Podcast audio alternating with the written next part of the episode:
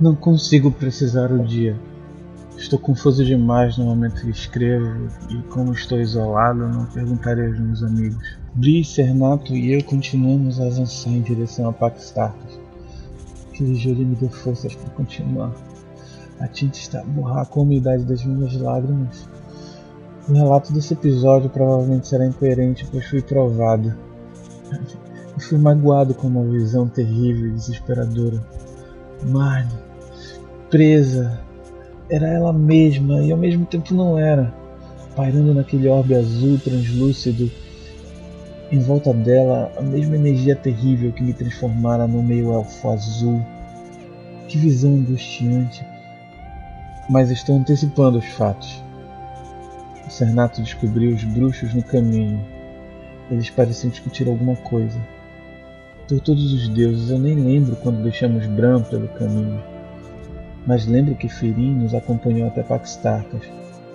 E lembro que perdemos algum tempo na estrada, diante das sólidas e imóveis pedras que eram seus portões, um dos rastreadores achou traços de pessoas que dirigiam-se às montanhas.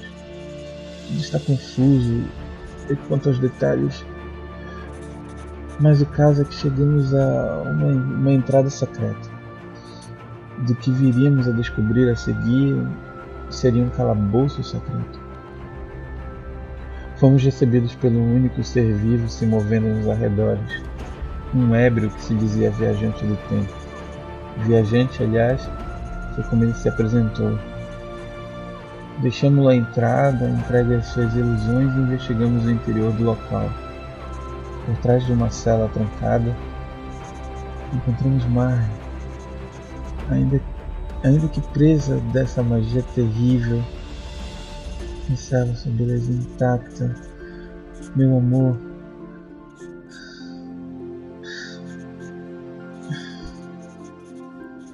Eu tentei golpear aquela coisa. Nada se mostrou eficaz. Por um momento, eu não pude pensar em nada além do fato de que precisava tirá-la daquela situação. Mas então meus companheiros me acalmaram. Cernato conjurou uma magia e Rengenor apareceu da fumaça de seu cachimbo, falando que não poderíamos fazer nada. Não estou certo, contudo, que isso tenha acontecido antes e depois de finalmente esclarecermos que todos somos portadores das pedras. A minha brilhava durante meu ataque de fúria e dor, segundo meus companheiros sinalizaram, entretanto apenas a minha.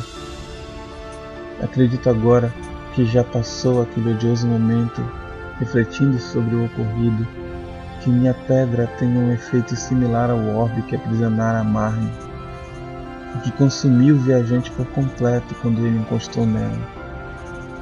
Acredito que minha pedra também catalisa a magia de Ibrum, pois quando nos preparávamos para deixar o local, seguindo os conselhos de Engenor, a energia do maldito necromante transformou meu pequeno amigo Bri numa criatura azul igual a mim.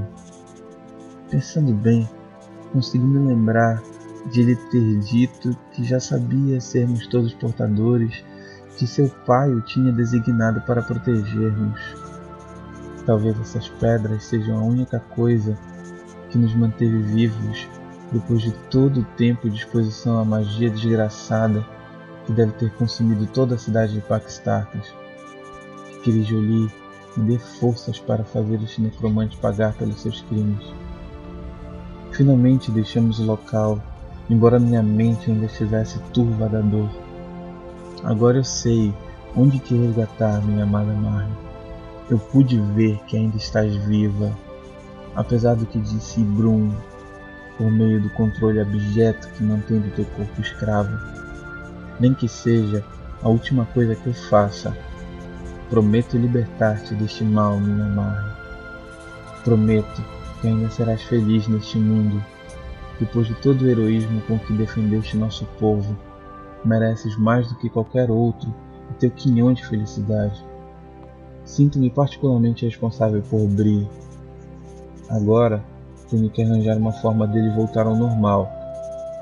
Só eu sei por que são necessárias essas vestes longas e a máscara atrás da qual não revelo meu rosto e nem sequer a pele do, do meu pescoço a quem eu não confio de verdade. As pessoas são muito injustas e más quando tratam com alguém que é diferente delas. Mas lembro de todas as estrelas que víamos nas noites de verão. Nosso caminho, meu caminho, eu adoraria ter visto em casamento. Eu juraria amor para toda a vida. Mas eu devo trabalhar pela paz. Eu seria ainda mais devoto. Eu ficarei mais forte para te resgatar, Mar. Isso eu prometo.